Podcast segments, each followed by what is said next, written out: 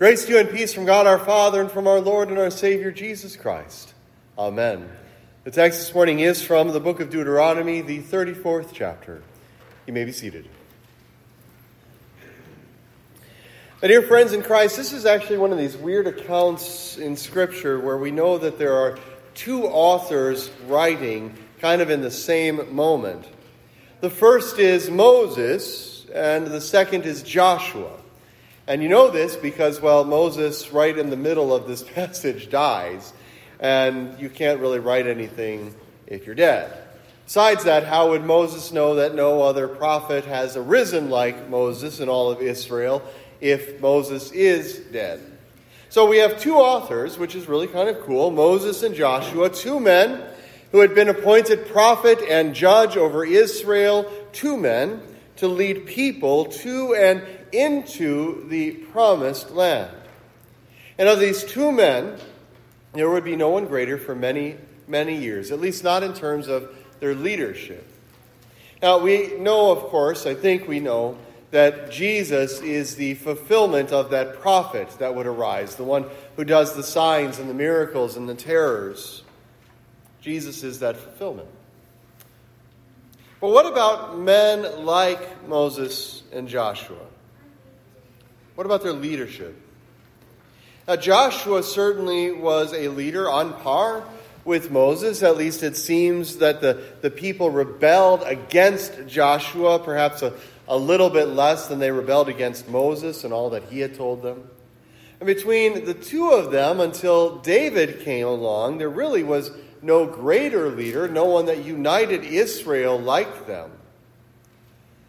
But if that's how we're going to look at these two men, we have a problem. Kind of a big problem, actually, because we see it through Moses' life and we see it after Joshua's death that, that Israel, as the book of Judges is wont to say, her people did what was right in their own eyes. You see, they had been moving at least through toward Israel for, for 40 years now, through this desert to to a place where God had promised that they would be and, and be safe. And Israel was named after, of course, uh, this Jacob character that we have in the scripture. Jacob is, is one that God loved very much, uh, uh, one that God promised all the promises of, of this world to. But Jacob became somebody that ended up in Egypt, and of course, in those 400 years, Pharaoh forgot he forgot Jacob, forgot Israel. He probably had no idea how Israel came into existence in Egypt, except that they were there now as slaves. And so Moses ended up taking this Israel out by God's power. He delivered them from the hands of Pharaoh, and now by their disobedience, they were forced to wander in the desert until all that generation that was willfully defiant against God and all of their sin had died. I mean, it could have been that Israel had been led out of Egypt and all of a sudden they found themselves in Israel. If only they had listened, if only they had obeyed, if only they hadn't rebelled. But that's not how the story goes. I mean, Moses was not immune in any way either to this defiance. It was kind of endemic for the people of Israel. God had told Moses to speak to the rock that water would come out, but Moses in his anger, struck the rock. And because of that disobedience, God promised that Moses would not enter the promised land. And we kind of think that that's an overreaction on God's part, right? Hitting a rock rather than speaking to it. But Paul tells us that the rock that accompanied Israel giving water is Christ. And so, if that's the case, then Moses struck Christ, the Son of God. And that picture of Moses striking Christ is so tied to the crucifixion, and that was obviously the greatest disobedience ever. So Moses, by doing this, broke the law of God. He broke God's will, what God wanted him to do, and it led to, in a very real way, the death of Christ. And so Moses even seemed to do what was right in his own eyes. Now, Joshua seems to have learned a few lessons from Moses, maybe a little bit more holy in his life than Moses. I mean, Moses had been a murderer. He didn't circumcise his son so that the angel of the Lord was trying to kill him. Moses was too lenient on his brother in their idolatry. Moses was prone to anger and overreaction. He made excuses for himself all the time, like he was a stutterer. Moses is not exactly a paragon of virtue. But Joshua, one of the faithful spies to go and search out the land of Israel, that promised land, he seems to, well, be a little bit more holy. And yet, despite all of the wonderful things that Joshua did in leading the people Israel into the promised land, the people really only gave him lip service. He wasn't the leader that I think everyone needed. After all, the people under Joshua's leadership went off and worshiped different gods. They fell prey to the temptations of the flesh. When it came to the people that were living among them, they did not obey God in any way, shape, or form. When he said to Israel to strike all the people down of the city that they were taking over, they didn't do quite that. Or when he said to destroy all of the plunder, well, they didn't do that either. And that's okay. These are problems because they're failures in, in leadership. To not have the people do the things that you're leading them into, that's a failure of leadership. And certainly, it's a failure of the people, but, but Moses and Joshua are responsible for the people. And they were sinners. It's no surprise then that the things that they did were sinful. And that's kind of why Jesus is a surprise for us. People looked at Jesus and realized that he was a prophet. I don't know that everybody realized that he was the Son of God, but everybody realized he was a prophet. And no one expects a prophet, much less this prophet above all prophets, to be anything different than the other ones. And if the other ones are sinful, then, well, we would expect Jesus to be sinful too. And yet, Jesus is sinless. That's a surprise. Now, Moses is able in our reading to see all of Israel, all the promised land that God had promised to give to his beloved people, the, the land through which he would bring forth the line of the Messiah. Moses was given to see all of it. And still, Moses didn't live righteously. He couldn't live in a holy way. Joshua was to take the people Israel into the promised land to destroy the people there, but still he could not live in a righteous way. He couldn't live a holy life by his own merit. But both of these men show us something greater because they point us to Jesus. Moses being the prophet par excellence, and Joshua literally sharing the name of Jesus. Joshua and Jesus are actually the exact same name. It's just how we translate Jesus from Hebrew to Aramaic to Greek to Latin, and then finally into English that we get Jesus. But Jesus is actually Yeshua or Yahshua, and Joshua is there. So both of these men, Moses and Joshua, show us Jesus. They point us that, or point to us that, yeah, they were sinners. But there's redemption for such, such sinners as these. And they show us that there's a way that they will enter the promised land, not a land of this earth, but a land of the earth which is to come. Now, Moses had been taken, I mean, this is where he differs from Joshua. He had been taken up into the presence of God up on the mountains a few times. And I heard it once said, and I, and I like it. I can't prove it, but I like it. And I'm going to share with you one theory as to when Moses went up on the mountain with God, that he was somehow taken in that moment into the future to stand with Jesus at his transfiguration. I mean, because God is eternal, he can bend the rules of space and time. And it seems like, at least in one of these instances, Moses had a very clear vision of heaven, and heaven is clearly defined in the scriptures as wherever Jesus is, that presence of Jesus. So it's possible Moses was taken to the transfiguration while he was alive.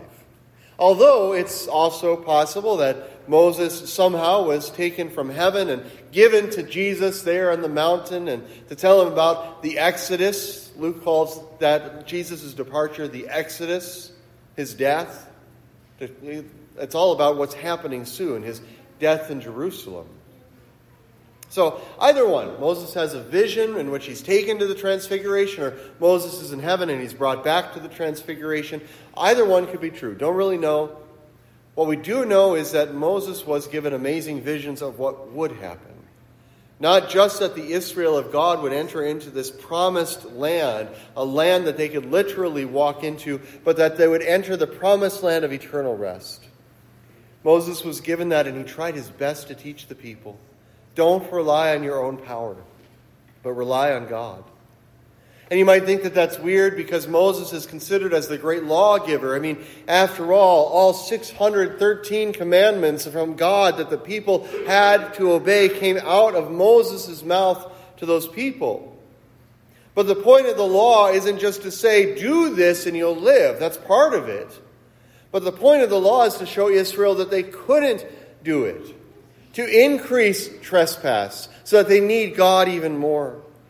Now, every so often, Israel would realize that they had broken the law and they would repent and they would turn and they would do rightly, but more often than not, in hearing the law, the response of Israel was, All that the Lord has said, we will do. Oops. And they made their vows before their God that they couldn't follow through. They thought they could obey. Now, of course, talking about the transfiguration, we've got Elijah up there too. We don't have any of the readings for Elijah in our pericope today, but he's one of the greatest prophets ever to live. Somehow less than Moses, certainly less than Jesus, but greater, it seems, than all the other prophets. I mean, my personal favorite prophet is Isaiah. Well, that's because his writing is so beautiful. But Elijah, like Moses, had a tough time with Israel because Israel was trying to kill Elijah. And it's kind of weird how that happened. There was still a faithful remnant of people in Israel, but we see in Elijah's story how he's bemoaning the fact that he is all alone, that they've killed all of his brother prophets, and the people don't support him. I mean, he came to the point even where he had to be fed by ravens instead of the people of Israel, those faithful left. Just like Moses and just like Joshua, Elijah is. And somehow, Moses and Elijah are still brought to stand with Jesus. And perhaps the clearest moment of all of Jesus' earthly life up until the resurrection of Jesus' divinity, his being the Son of God. So, how is it that these two imperfect men could stand with God in all of his glory and not be destroyed? We'll get back to that in a minute. How is it that we're here? We are called, certainly as children of God, but we're called by His Word to be in this place, right? And if we take His Word seriously, then all the commandments that Moses gave to the people of Israel stand also for us, because God's Word is true always and forever. So, Let's take those 10 commandments that we all know so well. The other 603 don't always apply because, well, we aren't the people of ancient Israel. But the 10 commandments, we know we don't stand up to these, right? If we're going to say, are we a sinner or not, let's look at that. They tell us, do these things and you'll live, and we don't. We fail, as we've been talking about, in our own leadership. We fail even in our ability to follow after our leader. We don't treat God as if He's the only God. We certainly don't always honor the Sabbath day by keeping it holy. We misuse God's name all the time. We don't obey the authorities that are over us. As much as we might argue with the things that they do, we should honor our government every single moment. We hate people in our hearts, and by doing so, we murder them. We lust after people, and so we commit adultery. We steal, we lie, we don't assume the best thing about people when they sin or, or when they do something, and they, we just automatically jump to assuming the worst about them. We covet what we do not have, we covet who we do not have. There is no commandment of God that is presented before us that we can say, This at least have I kept. And yet we're called before God into this holy place. And, and this is a holy place because the Word of God is read and meditated upon, and the sacraments are delivered here every time we gather together. We're called to this place, and if God is truly here, He should strike us dead. We expect to be like Moses, to not be allowed into the promised land. We expect to be like Joshua and have our friends and our family and the people around us who we love betray us at every moment because they just can't help themselves. And because of that, we expect God to strike us dead here too. But I've seen your faces week after week, and I know that God has not done that. He doesn't. That's not how God works. Instead, he welcomes us into this holy place. He brings us into his loving embrace through word and sacrament. He enters into you by your ears and by your eyes as you read, and through your mouth as you receive Christ's body and blood in the holy sacrament. And for all of this, you should expect to die. I mean, Moses died in the wilderness because he struck a rock. You, a sinner, literally chew upon the body and blood of Christ. That to me seems like it could almost be a worse thing, right? But still, you're not struck down. You're given life. You're given forgiveness. You're given salvation. And you're given that promise of a land that is greater than any kingdom of this world. For all of your sins, you are given the glory of God. How is that possible? It's possible in the very same way that Moses and Elijah stood with their divine Lord in that transfiguration moment. It's possible in the very same way that Peter and James and John were enveloped by the cloud of God and hearing his voice, they did not die. It's possible because the Son of God, the great prophet, priest, and king over all people, died to forgive your sins. He died to take your unrighteousness away from you and to give you everlasting life. He died so that you might have the righteousness of God put upon you, so that not only is your sin taken away, but life and goodness and holiness and righteousness and everything that's a good gift of God is given to you. And you have this as a sure and certain thing. It's not some imaginary declarative statement that it's just kind of like I lived righteously, like I know I'm a sinner, but, you know, whatever. No, you've been given the real, the forensic, which means legal righteousness of Christ. It belonged to Him and now is yours. You're counted righteous. You know you're a sinner, but you have all the righteousness of Jesus. If you look in a mirror, you're going to see the law standing as your accuser and saying you don't deserve any of this. But Jesus doesn't look at you in the mirror. He sees you with his own two eyes in the light of his glory, in the light that he had as he was hung upon that cross. And from there, he says, You are righteous. It's not like a wink, wink, nudge, nudge kind of thing. We can say that something is something else and it doesn't make it true. We can say that it's snowing three feet today here, and it's not. That's not, not the kind of declaration that Jesus puts on you. He says, if he says it's snowing three feet today, by his word, by his command, it would snow. But instead of saying something silly like that, he says, You are a righteous child of God. I love you. I welcome you into my presence forever and ever. It's a real and true thing. That by his word, the entire universe, including your sinful flesh, bends to his will and you are made righteous. That's what the transfiguration is really about. It's to show you the glory that Jesus has as the Son of God, the glory found in his crucifixion, and the glory that's given to you this day and every day as his beloved child of God. That's what the transfiguration is about. So it doesn't matter if you're like Moses and Joshua and your failures in leadership or failures in your life. It doesn't matter if you're like Israel who failed to follow in the footsteps of God. It doesn't matter if you're like Peter who puts his foot in his mouth at any given moment. God has declared you righteous by the blood of Christ. And instead of striking you dead, he heaps life and life upon you. By the forgiveness of your sins, we're empowered to turn from our wicked ways and trust in the righteousness that he gives to us.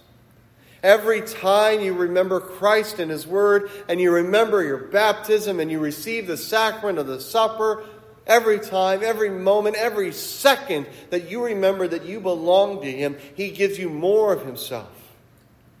Jesus in his transfiguration shows that he is the beloved divine Son of God, being of the same substance as the Father. He is God himself. And if he can accept people in his midst like Moses and Elijah, like Peter and James and John, if he can be in heaven with all the saints who are now in their glory, he can also be with you. And he promises to be with you now and always. And you know that He can and He will fulfill that promise because He shows you that He's divine. And if He is divine, there is nothing He cannot do, including saving our sorry selves. So, be like Moses, be the failure. Be like Joshua, be the failure, and know that your Lord has brought you here this day, not to look at your failure but to forgive it and to give you every good gift under heaven forgiveness, life, and salvation, the good gifts of God. In Jesus' name, amen. Now may the peace of God, which passes all human understanding, guard your hearts and your minds in Christ Jesus our Lord. Amen.